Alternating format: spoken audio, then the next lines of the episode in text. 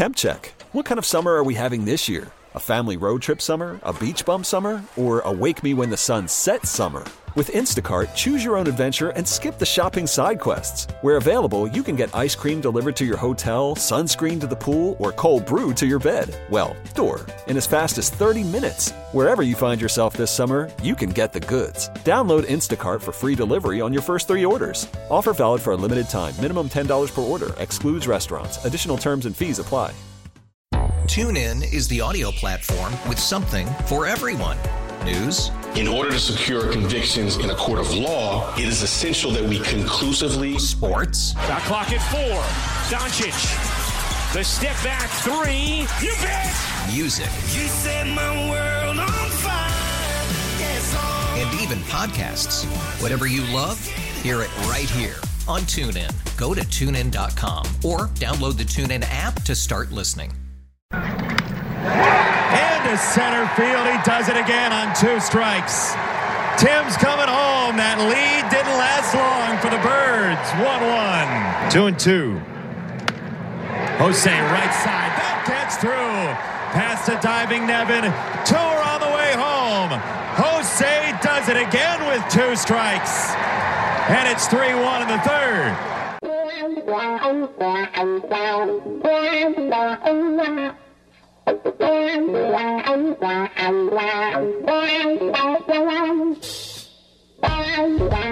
Jason Benetti on NBC Sports Chicago as the White Sox have had themselves a nice week. They are trying to finish up a, a, a sweep of the Baltimore Orioles this weekend at Guaranteed Rate Field. I'm Chris Rongey. Good morning. Until 1245 today. And then we've got Cubs baseball. They're trying to sweep the Reds today. Matt Spiegel, the normal host of this show. Well, he's the typical, well, the usual host of this show. He's not normal. He is not typical, but he'll be on the pregame for the Cubs today. Zach and Ron have the call from Wrigley Field. I'm Chris Rongey filling in today. Thank you for hanging out with me. Um, you got the phone number to call. We're going to get back to your calls, talking Cubs and their future and what they do for the remainder of the season being a half game out of first, and also the White Sox, who are three games up in their division right now. He is the editor in chief of Sox Machine, and he joins us now on 670 The Score. It's Jim Margalus, who is with us now. He's a, a longtime White Sox writer. He's been doing some great work for many, many years. And Jim joins us now on the guest hotline, brought to you by Al Piemonte Nissan. Al Piemonte Nissan in Melrose Park on North Avenue or apnissan.com. Jim, good morning. Chris, great to talk to you again. I've got a problem with you that we need to talk about real quick before we get into actual baseball stuff. Uh, I've known you how long?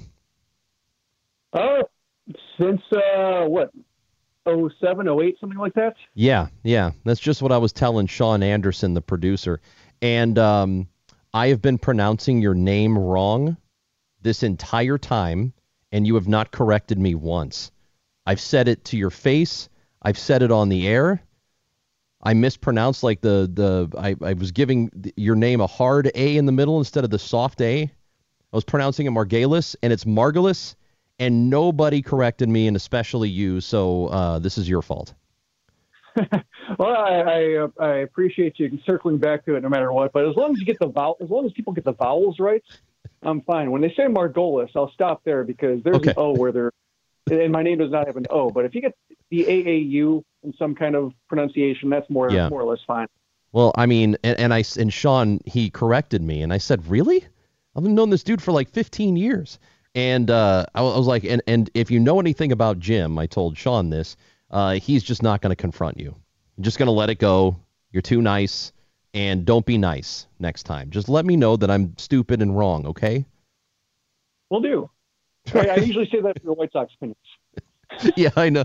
Yes, you certainly do. Hey, before we get into uh, sock stuff again, I well, just spent the last segment talking about the situation that happened this week with the Cardinals, um, you know, taking on the Sox and the the reliever Joe West asking him to change his hat and, and talking about the you know the substance and Mike Shildt's comments after the fact. And mm-hmm. I, I guess my hope is if anything comes from this, maybe MLB does cut down on that spider tack and on the other substances that are helping these pitchers get ridiculous spin on the baseball. Do you think it's going to lead to that finally? If we're if we're trying to increase offense in the game, this this is a way to do it. Yeah, it, it was funny. You, you mentioned that Joe West could be, you know, kind of a hero in the story, and I actually thought, you know, watching that unfold real time, that he handled it relatively maturely, especially by his standards. Yeah. Like he he went to it before, you know, he went to, I guess he talked to the pitcher before he even started taking warm up tosses. He didn't make a scene. He just asked for a new cap. He didn't, you know, Shildt was the one who escalated it, not West. And, you know, Shildt, I think, had his own point in defending his guys because, you know, it is a widespread practice, but it does seem to need to start being cracked down somewhere because the, the defense for years for pitchers getting better grip was that hit by pitches were uh, less of a factor. He had less uh, pitchers just completely losing a handle on the pitch on a you know breaking ball or whatever with tremendous spin. Uh, you know, missing up and into hitters, and you could theoretically be helping hitters out by saving some broken hands or cracked ear flaps or what have you. But now hit by pitches are through the roof. So you're not only getting like a, the tremendous spin rate you're talking about and the the snapping breaking stuff, but also it's not helping hitter safety at all. You're, you're seeing hitters get hit. I think I'm not sure if it's a record amount or just a surge in it, but uh, there have been a number of articles talking about how hit by pitches are up. So if hitters are not being protected and they're finding it harder to swing and, and make you know contact uh, on on pitches that theoretically they should be able to hit, uh, then I'm not sure what the advantage is anymore. Yeah, and and I certainly agree with that because we're trying to do so many different things uh, to increase offense. Uh, you know, moving the mound back. I don't know if that's a good idea or not. I, I, I, I'm I'm afraid it would lead to greater injuries, but there are some people who believe it would not because maybe pitchers aren't going to max out. There's the idea that the pitch clock would prevent pitchers from match, maxing out on every single pitch and therefore not being able to throw 100 every single pitch if you're forced to, you know, get after it quickly. Uh, so whatever they can do to to make things better because this is just it, it's you know it's it's a really it's not a not that baseball's bad but this just isn't it, it, it the game isn't as much fun to watch when the ball is never put in play yeah it's um you, you lose a lot of the athleticism you lose a lot of you know what makes it special and i think you know maybe the white sox are are a little bit of an outlier this year because they have some extremely contact oriented guys uh, who basically sacrifice all power uh, to make two strike contact, and that kind of works. But I think you know when you have a Nick Madrigal or you have Yermin Mercedes, you know those guys have practiced that craft for years. In case of Madrigal, he's just built in a way where he had to define himself by his ability to put the bat to ball. And when you have a bunch of guys trying to more or less sacrifice what they do well in order to cover up a, short, uh, a shortcoming in their game that wasn't a pronounced flaw before, you know that's always a part of baseball is just trying to mask flaws and and and take advantage of your strengths but i think we're not seeing this critical mass of players who are seeing their flaw or the you know spots in the zone they can't hit or or just you know, whatever they can't do being exacerbated to such a degree at the same time to where it's having this effect on the game where strikeouts are out, outnumbering hits and and batting averages are down to where they are it's just yeah it's you're losing the action, you're losing the athleticism.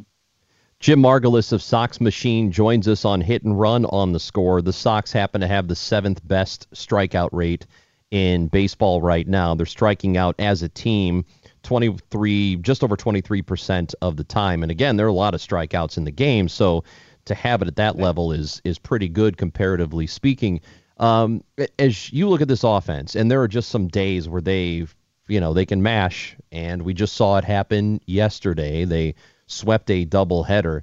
Even without two really important pieces in the lineup in Eloy Jimenez and Luis Robert, as we get deeper into the season, are there any concerns on your part with whether or not they're going to continue to be able to score runs in the manner they have? I think the concern is is mainly when they face good right-handed pitching. Mean, Gerrit Cole shut them down, and Gerrit Cole is great. So if he shuts them, them down, it's not really an insult. But then you have some like more ordinary righties like John Gant and Brad Keller and Matt Shoemaker, and they they can all they all kept the White Sox in check And, you know, that's because they have like really good right handed hitters, and their left handed hitters are either guys like Leury Garcia, who are switch hitters hitting from a weak side, or Yasmani Grandal, whose left hand swing isn't coming along. You know, Moncada's had a slowish start, but is getting better. But really, it's, I think, hinges on Grandal getting that left handed swing back to where he's not, you know, going to compete for batting titles, but he should be hitting higher than 135. Like he's a 240 hitter theoretically. So even if he you know gets that average up to 220, he's more of a threat. And I think we're seeing him swing the bat more a little bit on pitches in the zone, uh, getting a better idea of you know where his the, the barrel of his bat is when the pitch is approaching it. I think sometimes with switch hitters, and especially with Garcia, I think this is especially pronounced that uh, the swings are not even, and they just don't exactly know where the barrel of the bat is at any given time. Like their swing planes are kind of out of whack, and they aren't uh, just making the kind of contact they rely on. So they just try to be more choosy about what they swing at, and they just get behind the counts, and it all gets messed up. But if Grandal can even it out, if Garcia can be a little bit more of a threat, there's at least something there. You know, at least you know more than three or four hitters in the lineup. Uh, the one thing I'll say though is that when you look at the White Sox and you think like, oh, it's a top-heavy lineup and they don't have much. You look at other teams around the division and around a lot of teams around the league, and you know injuries and just underperformances and the strikeout thing you mentioned. There's just a lot of weird performances everywhere else. So you can focus too much on the White Sox problems and kind of lose track that a lot of other teams have problems or pronounced flaws that they're dealing with. And so that's one thing I'm keeping in mind this season is, you know, usually by and large, no team's flaws are unique. And the White Sox have some. They're weak against right handed pitching in particular, but they have some other strengths that I think help make up for it.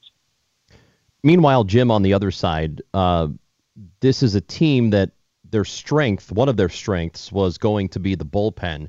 And if you listen to Sox fans throughout the season, there's a lot of, um, well, there's a decent amount of angst when it comes to the bullpen, and it hasn't been as sharp as they wanted to. But but then if you look at, at some of the peripherals, I mean, they're they're leading or not leading, but they're near the top in baseball in, in strikeouts per nine, and fielding independent pitching uh, numbers are good and you know the wins above replacement numbers are good. Like a lot of the peripherals seem good. Are there are there relief concerns for you when it comes to the Sox bullpen? I think there are a little bit just because bullpens can be volatile and so when they start out struggling and they continue struggling you know, towards the end of the second month you, you wonder if they're ever going to get it back this season and you know, two guys I'm looking at are Codi Heuer and Aaron Bummer, and they kind of have opposite problems. Uh, Bummer seems like he's somebody who has enough sink on his fastball, just enough life on on both of his primary pitches, to where he just needs to throw strikes. You know, put it in the middle of the zone and then let it dance away from middle middle. You know, that that would seem to be his game plan. But for whatever reason, uh, either just the way his release cal- uh, point is calibrated. I don't think he's nibbling on purpose, but he's just trying to find the edges and trying to find the back foot on every slider and, and missing down on every sinker and not letting the natural life of his pitches play up. And yeah, it seems like almost like he's chasing strikeouts instead of ground balls, which you know makes sense in some situations, but you'd rather see him cause his own trouble because of guys hitting their way on than walking guys. And so that's one thing I'm hoping can alleviate itself because Bummer did have a stretch of eight strong outings before uh, kind of falling off track again. So, you know, perhaps he has it in him and he's just out of whack for whatever reason. Heuer's got a different problem in which he's attacking hitters like middle middle, like he's uh, you know he's using his sinker and trying to trust the sinker to get ground balls the way he did last year, but it's kind of getting pummeled to the point where his slider and his changeup are better pitches, and the sinker is the one that's dangerous for him. So you know, given that he's a rookie and that he came out of nowhere last year to have success, you know, that's a case where, you know, maybe this is the league catching up to him. Maybe this is, you know, a greater league and not just the central divisions for doing damage to him. And so you have to be concerned that he's not going to be the high leverage threat that he was last year. But I, I do give him credit for at least attacking uh, hitters and making them do damage because as we saw uh, yesterday against the Orioles, like he gave a, a pretty well hit line drive, but Billy Hamilton was able to catch it. And he was able to, you know, he inherited the bases loaded and limited it to one run because he didn't walk anybody. He did plunk a guy, but then he came back at a strikeout and a ground out and, you know, minimized the damage and did what the White Sox needed. So he's got enough life on his stuff to where he should keep attacking, but, you know, it's two months in and they're hitting him pretty hard still. So he's somebody I would hope that Evan Marshall steps up. He's looked a bit, a little bit better as of late. So if Marshall can step up, maybe take some of the uh, appearances that Heuer had, and Heuer can slip down into uh, less crucial situations. Maybe that's one way to let him straighten himself out without, um, you know, without giving up on him completely or, or completely writing him off because he's got a major league arm. Andrew Vaughn had a nice week, Jim, and um, it's the best the best week he's had since he's been with the team. Uh, he played in six games, six or seven games over the past week, and just uh, you know murdering the baseball. It is what we should expect from him closer to this, uh, or you know closer to when he was having more issues earlier on. I think you know we talk about right-handed pitching, and I think you know he's somebody who can be susceptible to good right-handed pitching, and that was one of the when Tony La Russa was playing him sparingly or picking spots for him in the first month, I think he was setting him up to uh, one be in positions to succeed, but also not face like you know, one righty after another to where they could pick out his flaws and start picking on him. Like it would take longer for his weaknesses to be exposed and for the league to figure him out. And that showed up, I think, in the Shane Bieber start at the end of the month. And you know, Shane Bieber is like a Gerrit Cole, like another pitcher you don't feel embarrassed about getting uh, beaten by. You know, uh, it's an easy 0 for 4. But Bieber basically worked him away, away, away. Um, you know, breaking balls first, then fastballs later. But everything he threw was outer half and away and off the plate, and just teasing him into expanding his hitting zone out and away. And Vaughn just got into a rut against other pitchers who followed the same thing to where he was setting his sights outer half and then they were just teasing him and throwing the fastball off the plate and he was following it out there. And I think something happened to where he's recalibrated it or maybe adjusted his swing to go opposite field and not look to pull righties. But he's, I think, managed to endure that or come out on the other side of that initial adjustment. Now we'll see if you know he's opened up another hole in his swing. But it's nice to see him find the answer for that and, and have more competitive at bats against righties when it looked like you know he's having the kind of slump that might cause him to have to go down to the minor leagues. Unfortunately, and unfortunately, the uh, the White Sox don't have a whole lot of talent in AAA to take over his at bats. So it was in the White Sox um, interest and, and Vaughn's interest to let him play his way through it. But fortunately, it was only about a week or so of really struggling before he started to figure it out. Way too early trade deadline assessment. What do they need? They could really use, I think, a corner outfield because right now I think they're getting by with, you know, Adam Eaton has been ever since his knee buckled on him three times against Detroit in late April. It was really weird. He just fell down in in situations where he was not looking to dive or not looking to slide or not ducking out of the way. He just his knee collapsed on him. And then since then he's had an OPS under 500. He's batting in the low 100s. You know, we've complained about Billy Hamilton and Jake Lamb getting starts in the outfield, but then when you look at what Eaton's done, just like I, I think La Russa is just looking for the best matchup on any given day. So when you have Eaton perhaps playing with some leg issues and struggling with them. And then you have both Luis Robert and Eloy Jimenez coming back from pretty significant injuries, and not you, can't bank on them having smooth returns, and and you don't know if uh, you know what their rehab stints are going to look like and how long they're going to need to rehab it. I would like to see the White Sox add like a credible starting outfielder between now and then, or at least a credible fourth outfielder, somebody you feel good even if just like a, I guess we'll see what Adam Engel provides and, and whether Adam Engel can be an everyday option uh, in the interim. He should be pretty close, but for the time being, I think I would at least monitor the market, especially from the left side, because Engel was supposed to be a right-handed caddy for Adam Eaton. And if Eaton's not able to produce, they still need another left-handed bat to mitigate the issues against right-handed pitching. So I think a left-handed outfielder, one who could preferably start would be what I would look at. And if Eloy Jimenez come back and Luis Robert come back 100%, uh, that's a good problem. Jim Margalus, appreciate your time this morning. Next time I'm wrong about something, uh, in particular your name and the pronunciation of it, would you let me know? I will correct you with extreme prejudice. Thank you. That's all I want. Thanks for being with us, buddy. Oh, thanks for asking. that is Jim Margalus of Sox Machine. You should read it. He's look. Jim is is one of my favorite uh, baseball writers. Terrific Sox writer, and has been doing this for a long, long time. So uh, check out Sox Machine. Check out his writing. is very detailed, and um, so if if you like that kind of stuff, if you really like the great detail in your White Sox coverage, you will check out Jim.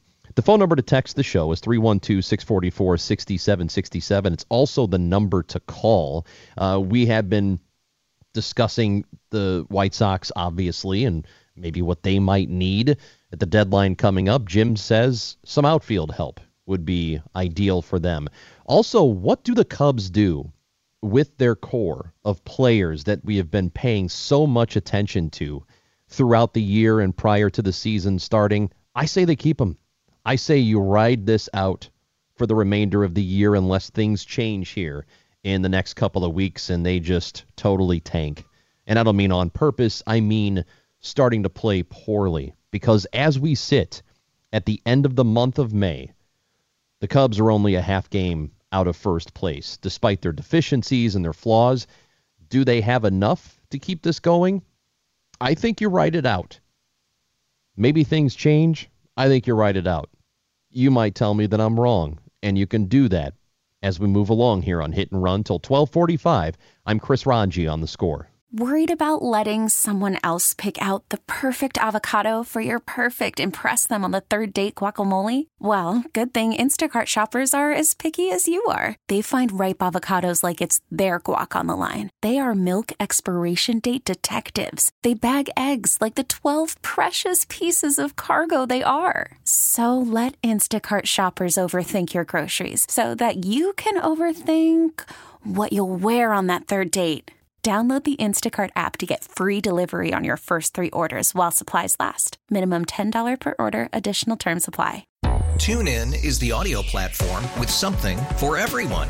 News. In order to secure convictions in a court of law, it is essential that we conclusively. Sports. Got clock at four. Doncic. The step back three. You bet. Music. You set my world even podcasts. Whatever you love, hear it right here on TuneIn. Go to tunein.com or download the TuneIn app to start listening. Well, it might not depend just on the standings. Even if the Cubs are in it in July, but only in it in kind of a fringy way, they might decide to make some moves. They not are not necessarily going to say, okay, we're in the race, we're going to keep all these guys. They have more than a dozen free agents. Now, Rizzo, we just were talking about him, is a really interesting case. The negotiations in spring training did not go well. Cubs offered him five years, 70 million. That's barely more than half of what the Cardinals gave Paul Goldschmidt, and that was a pre-COVID deal. But they're kind of similar, at least in terms of age. Goldschmidt, obviously the better hitter. But Joe, you said it. Anthony Rizzo is a mainstay of this organization. He's a guy that won the Roberto Clemente Award in 2017 for his community service. He is everything to the Cubs. So it's difficult to imagine him going away. There's a thought that Baez also is likely to sign an extension. The big question is going to be Bryant and possibly Craig Kimbrel.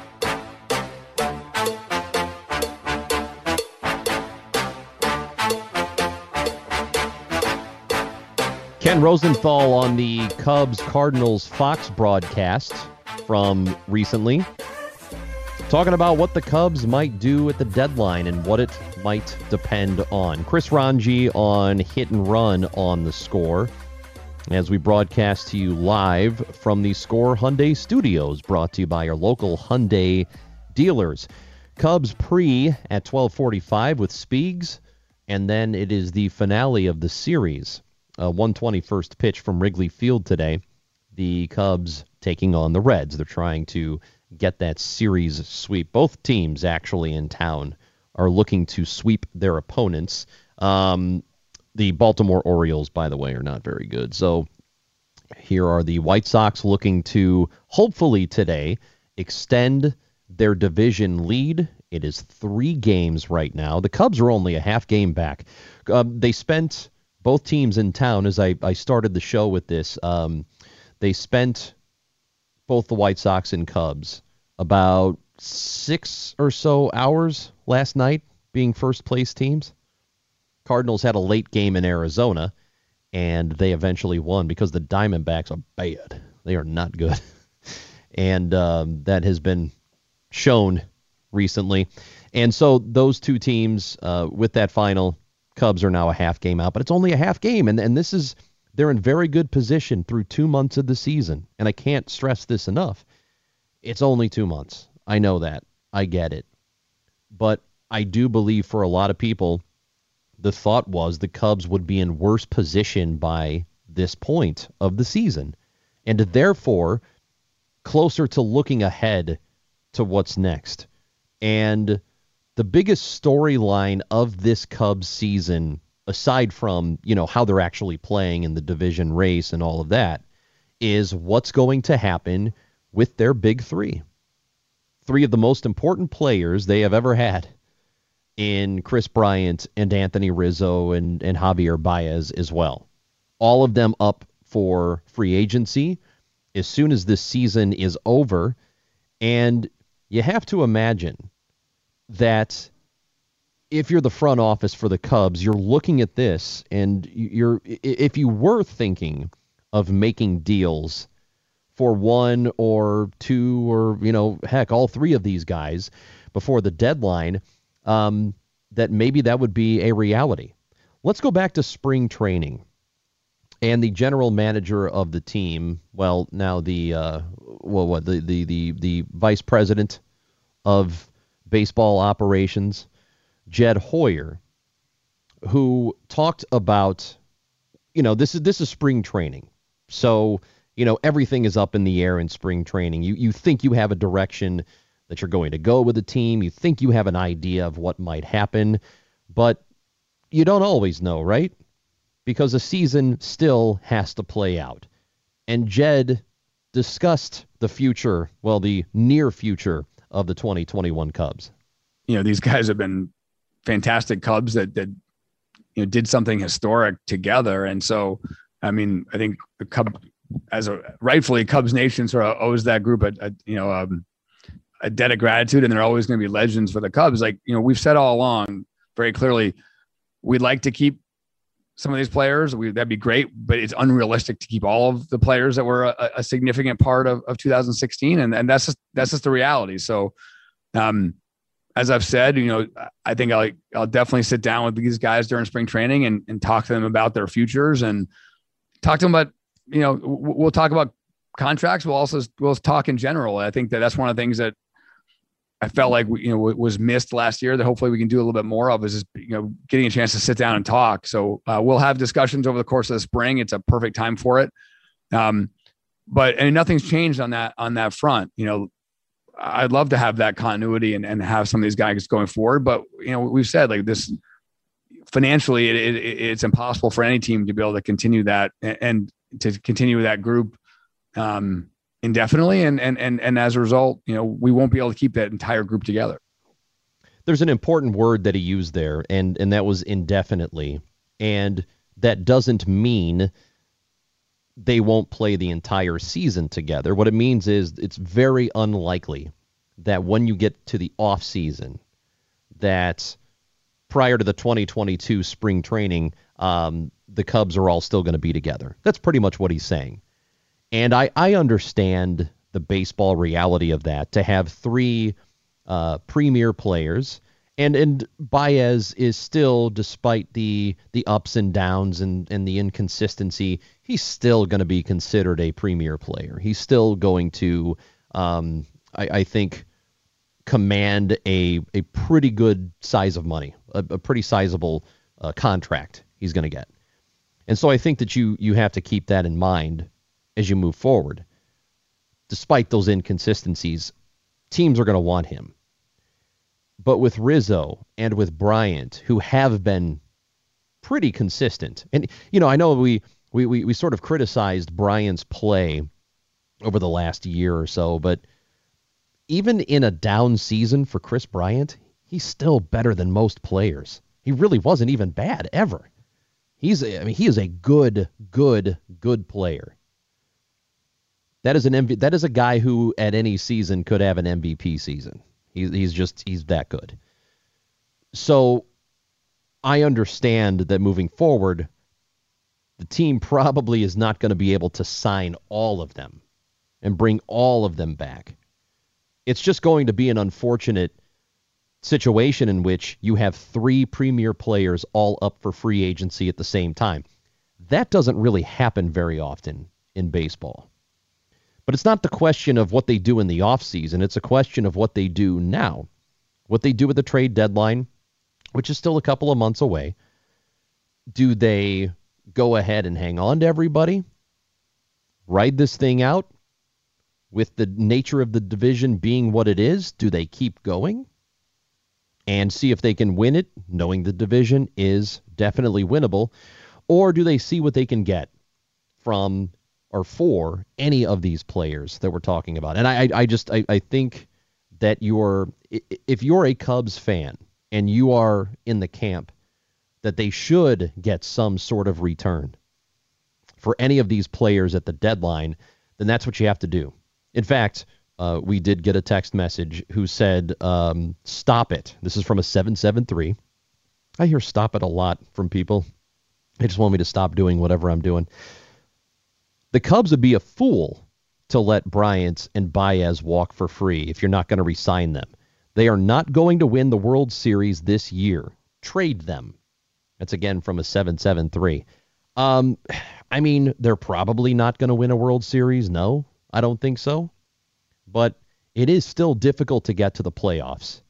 And I don't think, I, well, I do think that texters like this are missing the reality that teams are not going to be willing to give you uh, legit prospects in return. And that's what you're looking for for players of this caliber, unless you're looking to dump money, but these are not money dump situations.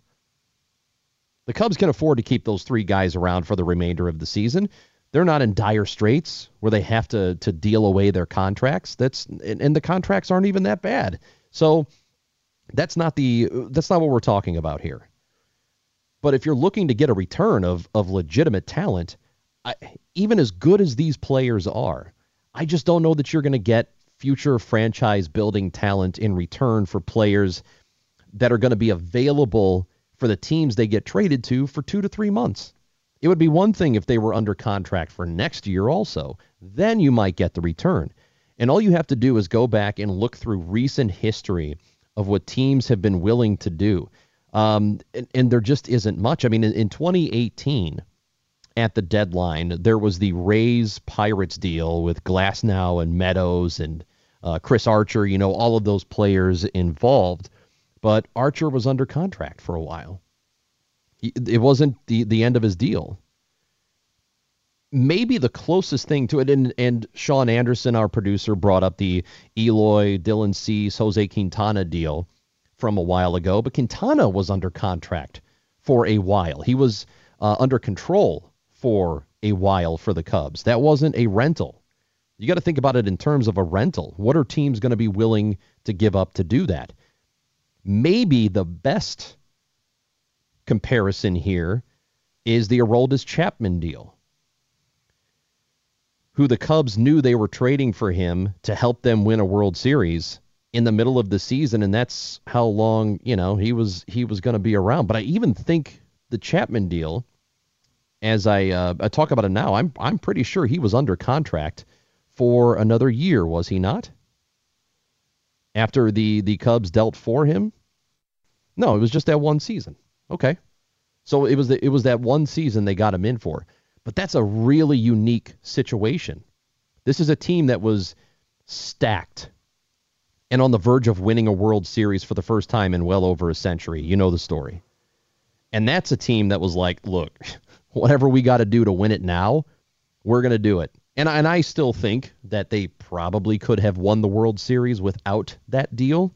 I think they were good enough to do it without that deal, but that was just another added thing. So if the Cubs could find a team that is thinking in terms of ending a century long drought and they're willing to do anything to make that happen in 2021, yeah, then you might be able to get a tremendous return for a player like Bryant or or Rizzo but otherwise, you're you're not going to get that. Teams are just not willing to part with those players for rentals. You're going to have to be around for a while. And that's not where that's not where we are right now. So I think if you're if you're looking at this deadline situation, which is still a while off, um, you're you're not going to get the return you're looking for for either of those players. And I, I'm not willing, if it's me, to trade any of them if I'm going to get mid level talent. What's the point of that? I don't like it. Appreciate the text message though, and you're willing, or you're uh, allowed to text the show if you want to, if you're willing. We would love to have you do it. Uh, this is a very interesting situation they're in. Again, how often do you have three players of this caliber all becoming free agents at the same time? Doesn't happen a ton in baseball. So they're in a very unique situation. Um, but I think you I think you go for it here. And you might even be willing to see what you can add prior to the trade deadline. 312 644 6767 is the phone number here on the score. Uh, we've got the Cubs pregame at 1245. Spiegel's got that. Cubs trying to sweep the Reds. They're a half game out of first place. Uh, we will also be talking with Mark Gonzalez. He's an old friend. He's going to join us. He's been doing some work for the Daily Herald now. You've read Gonzo if you're a Sox fan or a Cubs fan over the last uh, 15 or so years. You have been reading Mark Gonzalez. He's going to join us today. And also, Russell Dorsey covers the Cubs, and he will be with us at noon. I'm Chris Rongey. You are listening to Hit and Run on the score. Let's go to Darren on 670 the score. Hello, Darren. How are you? I have somebody the White Sox really could use Fernando Tatis Jr. Oh, that's right. We had him. A generational talent for the next 10 years who is dealt for literally for garbage.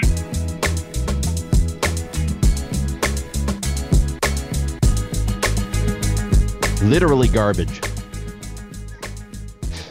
Uh, you know, I think it was within the last year or two they changed the definition of literally to mean figuratively also. So I guess that guy was right according to Can we stop something? If you're listening and you're one of those dictionary people and you're the arbiters of words, could you not give in to to dumb stuff just because people use words wrong?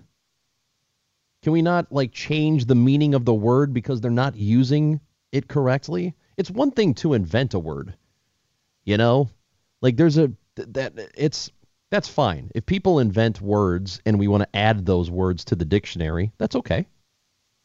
But let's not change the meaning of words because people don't know how to use the words or change the spelling of words because people don't know how they're spelled, like supposedly, which is a word now because people can't say supposedly. There's a D in it, not a B. So they're like, well, I guess it's just supposedly now. No, it's that's not the. Ugh, stop it. Anyway, um, that's great. Literally garbage. And we've had a lot of people who have texted in uh, to the show who have been lamenting the fact that the team traded away Yu Darvish. Tech Zone brought to you by Rosen Hyundai of Algonquin. Save time. Shop online at rosenhyundai.com, by the way. Um, and yeah, that's that's a deal that you probably wish you had back now. And I think that you had every right as a Cubs fan to be upset about it you know, talking about there being all these losses and you just can't can't keep paying these players. Essentially, is what they're saying. Um, you'd like to have Yu Darvish now. You would, and it, it would probably change things quite a bit. You might even be in first place by a game or two if you've got him in house. But I still think even being just a half game out, uh, unless things change dramatically for the worse, then you've you, you you keep going with this. If you're the Cubs, at least that's how I see it and how I think they should do it. From last week or earlier in the week, I suppose, Jon Heyman visited with Mully and Haugh here on 670 The Score, and he addressed what we're talking about now with the Cubs. And um, there are some issues with the He addressed a lot of things about what they do as far as being sellers or buyers or, or whatever at the trade deadline. But there are some things with the team that you should probably be concerned about. And, you know, as you look at your teams, you're always wondering, is this going to hold? Everything they're doing now, their um, competitiveness within the division, is this going to maintain as the season goes on? And maybe there are some pitching concerns here. Uh, you know, the, the concern about the Cubs pitching is not a lot of hard throwers in that rotation, but uh, hey, they're doing all right. Zach Davies looks good. Tepera got out of it. Uh, Kimbrel looks like he is back. That is huge. You know, I looked at this as a probable average 500 team, but now they're two up, and now they're going to Pittsburgh. So you got to figure they're going to be more than two up pretty soon. Pittsburgh is dreadful, as we know. You know, uh, they're not in bad uh, shape. I, I mean, I think the Cardinals are the favorite, uh, adding Arenado with Goldschmidt and all the rest. But you know, I I think the Cubs uh, have a shot. People have talked about them as being a great seller at the deadline. At this point, uh, to me, I think that looks unlikely. They look like a contender to me. Well, I like the way you talk, John, because back to back national broadcasts, the narrative has been how the Cubs are going to navigate this with Kris Bryant having this kind of resurgent season. So obviously, it's going to be tricky for for Jed Hoyer and Tom Ricketts to consider the possibilities. But if you look at Kris Bryant, we, have been talking about his value, whether it's in a trade or just a, a total size of the contract. Is the $300 million label too high for Kris Bryant, or is that realistic?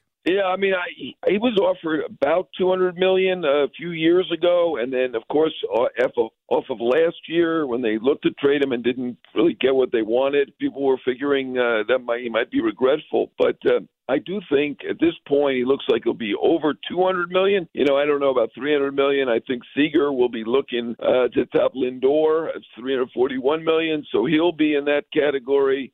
Story probably will be in there too. You know, Bryant's off year last year, and uh, after the year before might not get him to 300 million, but he's certainly not going to be regretting that 200 million anymore. You know, we're all talking about trading all these guys. You know, I think that that talk has to go on hold at this point. Uh, you know, in that division, you know, I, to me they're a contender, and you know, probably in any almost any division. National League West is pretty good. American League East is pretty good. The other divisions have a lot of solid, good teams with flaws, and they are just one of them. So I think they're not going to be a seller at this point. I mean, obviously, we all know about the white flag, 97, where the White Sox traded Sorry Mully with two and a half games. Sorry to bring that up. I feel bad now. I really you should do. see his face. You should see his face, John. Come on, thank you. I actually do feel bad. Um, you know, to me, they're a contender and they're not a seller. So that's the good news. 300 million. I mean, you know, we'll see if he finishes out like he's playing now with the versatility. I guess it's possible that's kind of where I think the Cubs are going to be. Um, maybe not necessarily buyers at the deadline, but I just I don't think they're going to sell. Again, with the caveat, things could change dramatically in the next several weeks, and we're not talking about a team that's only a half game out. You know, a lot of the stuff that he was talking about, and he did mention at the start of that, they don't have a ton of hard throwers on the team, which in baseball today is kind of a problem or a potential problem because everybody has it has velocity, a lot of it, and the the average velocities around the game are much higher than they were 10 years ago. But as far as velocity goes, the Cubs are collectively at the lower end of it in baseball. They are 26th in average fastball velocity of 30 teams. And you know what the average velocity is? It's 93, which is pretty high if you think about it. You know, you don't have the upper 80s throwers that much anymore. Um, so they are 26th out of 30 teams in terms of velocity, and that could end up being a problem by the end of the year as the season plays out. So it's something to to look out for for sure. Uh, I'm just not sure it's the thing that is necessarily going to tank their season. But the people who have texted in and said, "What about Yu, Darvish? You know, what about what about letting him go?" Yeah, uh, it it doesn't look great right now, and you certainly wish you still had him around. It would make things a whole lot different in this division. Uh, text messages are welcome, and a texter asking what the Cardinals got for or what they gave away for Paul Goldschmidt. This is from a 260. What area code is that? Uh, what did Goldschmidt uh, or the Diamondbacks get for Goldschmidt from St. Louis? Can't remember. So they actually did really well the Diamondbacks did in that deal. They got Carson Kelly, a catching prospect who was having a great year. He's he's looking really good at the plate. Uh, Luke Weaver, a pitcher, was part of it. I, I think there was a compensation pick that was involved as well. So they got a pretty good haul. Again, though, that wasn't middle of the season. That was prior to the season. That was in December, if I remember correctly, but it was before the final year of Goldschmidt's contract. And then they went and re signed him. Now, that is also a possibility for any team that trades for Bryant, Rizzo, or Baez. They could then sign in any of those players to a long term contract. Here's the problem with that, though, if you're a potential team that wants one of them. That's a hell of a gamble to acquire a player in the middle of the season, have them for two to three months, and then hope that you can re sign them for longer after. And I don't know how many teams are willing to risk that. That's a that's a very oof, I don't know if you want to do that. And so if you are going to do that, you're not going to give up your best players, which is if you're the Cubs, that's the only reason that you should deal any of them. I, I don't like this idea of well, don't let them walk for nothing. You know, you can't let them just go for nothing. I, why? Because if, if all you're going to get back are mid level prospects, what's the point of that? You're better off just letting things play out for this season, see how they go, see if you can maybe win this division, which is still winnable. Even with the Arenado deal the Cardinals made to acquire a, a great player, uh, you still are in striking distance, and you probably will be at the end of the year as well. So why not just go ahead and let this go? Why not? I because I don't think you're going to get the kind of return that truly helps you build for the future for any of them. And it's not that they're not good players, it's that the contracts aren't long enough. If Bryant was around for all of 22 also, or Rizzo, uh, this is a completely different conversation. So I I do think that you don't really if you're if I'm in charge, I'm not going down that path unless things just look awful for the next few weeks and they're 10 games out of first in the middle of June because they just completely fell apart which is possible, but I don't think that's going to happen not in this division. Uh, a lot of people texting in that Vic Caratini would be nice right about now too. Yeah, certainly would. It'd be a help. I'm not sure it's it's a game changer for them if he's still in house, but yeah, it, it's something. I look. I I know a lot of people on the station discussed how they felt about what the Cubs did in the offseason and talking about the losses they incurred and that they had to make some of these personnel moves because of those losses, and it didn't sit well with a lot of people. Look, I, I think you're right for that. You're right to feel that way. Because this team in this division, in my opinion, was still competitive enough. Like I, I look, I know that that's not uh, that's not the kind of thing you want to hear. You don't want to hear competitive enough. You want to hear actual World Series contender. That's what you want to hear your team is every year. But this is what the environment is, and I would have totally accepted that. From a 314 area code, oh, that's St. Louis. Uh, the Cubs are not in the running for postseason play. Mid-level prospects should be acceptable. I don't. I don't agree with that. I, I don't think for players like those guys, you're settling for mid level prospects. When we come back, we're going to talk a little bit more about uh, the Sox. We'll, we'll get into some Cubs too with Mark Gonzalez, who is writing for the Daily Herald, longtime Chicago Tribune, Sox, and Cubs writer over the years. We'll discuss things with him next on the score. TuneIn is the audio platform with something for everyone. News. In order to secure convictions in a court of law, it is essential that we conclusively. Sports. Got clock at four. Doncic. The step back three. You bet. Music. You set my world And even podcasts. Whatever you love, hear it right here on TuneIn. Go to tunein.com or download the TuneIn app to start listening.